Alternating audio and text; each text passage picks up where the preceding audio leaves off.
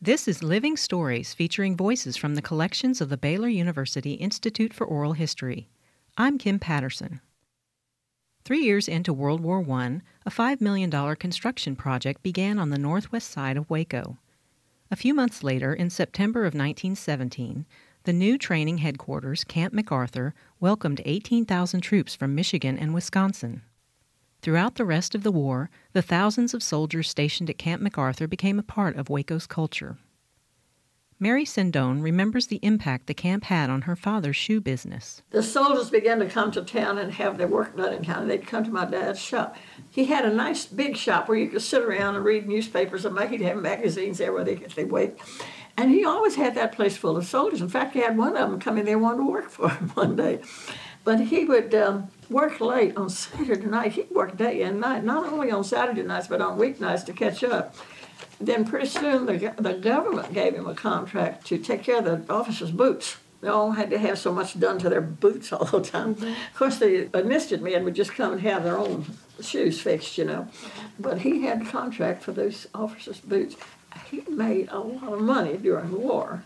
That was a bonanza for him, and that's where he got his really established. During the life of the camp, strong ties were formed, as Sendone explains. So many of the, the soldiers that came to Waco at that time married Waco girls when the war was over, and some of them were still living here in Waco. I, I noticed two or three in the paper the other day, some reunion, and there was one of those Michigan soldiers that had married a Waco girl.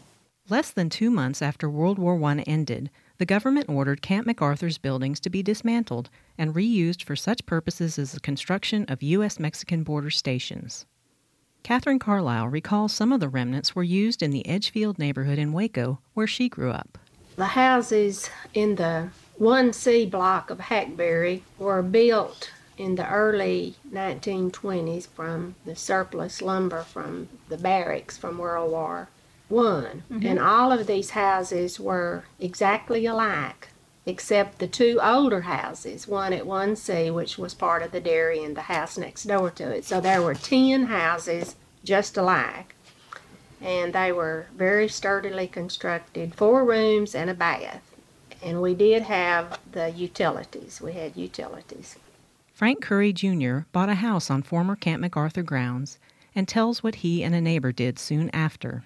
Was a black man come down the street, had a mule and a single disc plow and a homemade rake that they'd made. We asked him what he charged to plow up all that back lot all the way across and rake it down smooth. He got out there and did all that. He dug up old hard rubber tire wheels, buckets full of them brass teardrop caps off them old trucks, and we threw all that away. Look what they're worth right now. Mm-hmm. Camp MacArthur officially closed on March 7, 1919.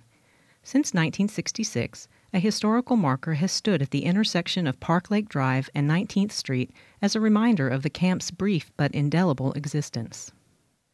Living Stories is heard every Tuesday on 103.3 FM Waco's NPR.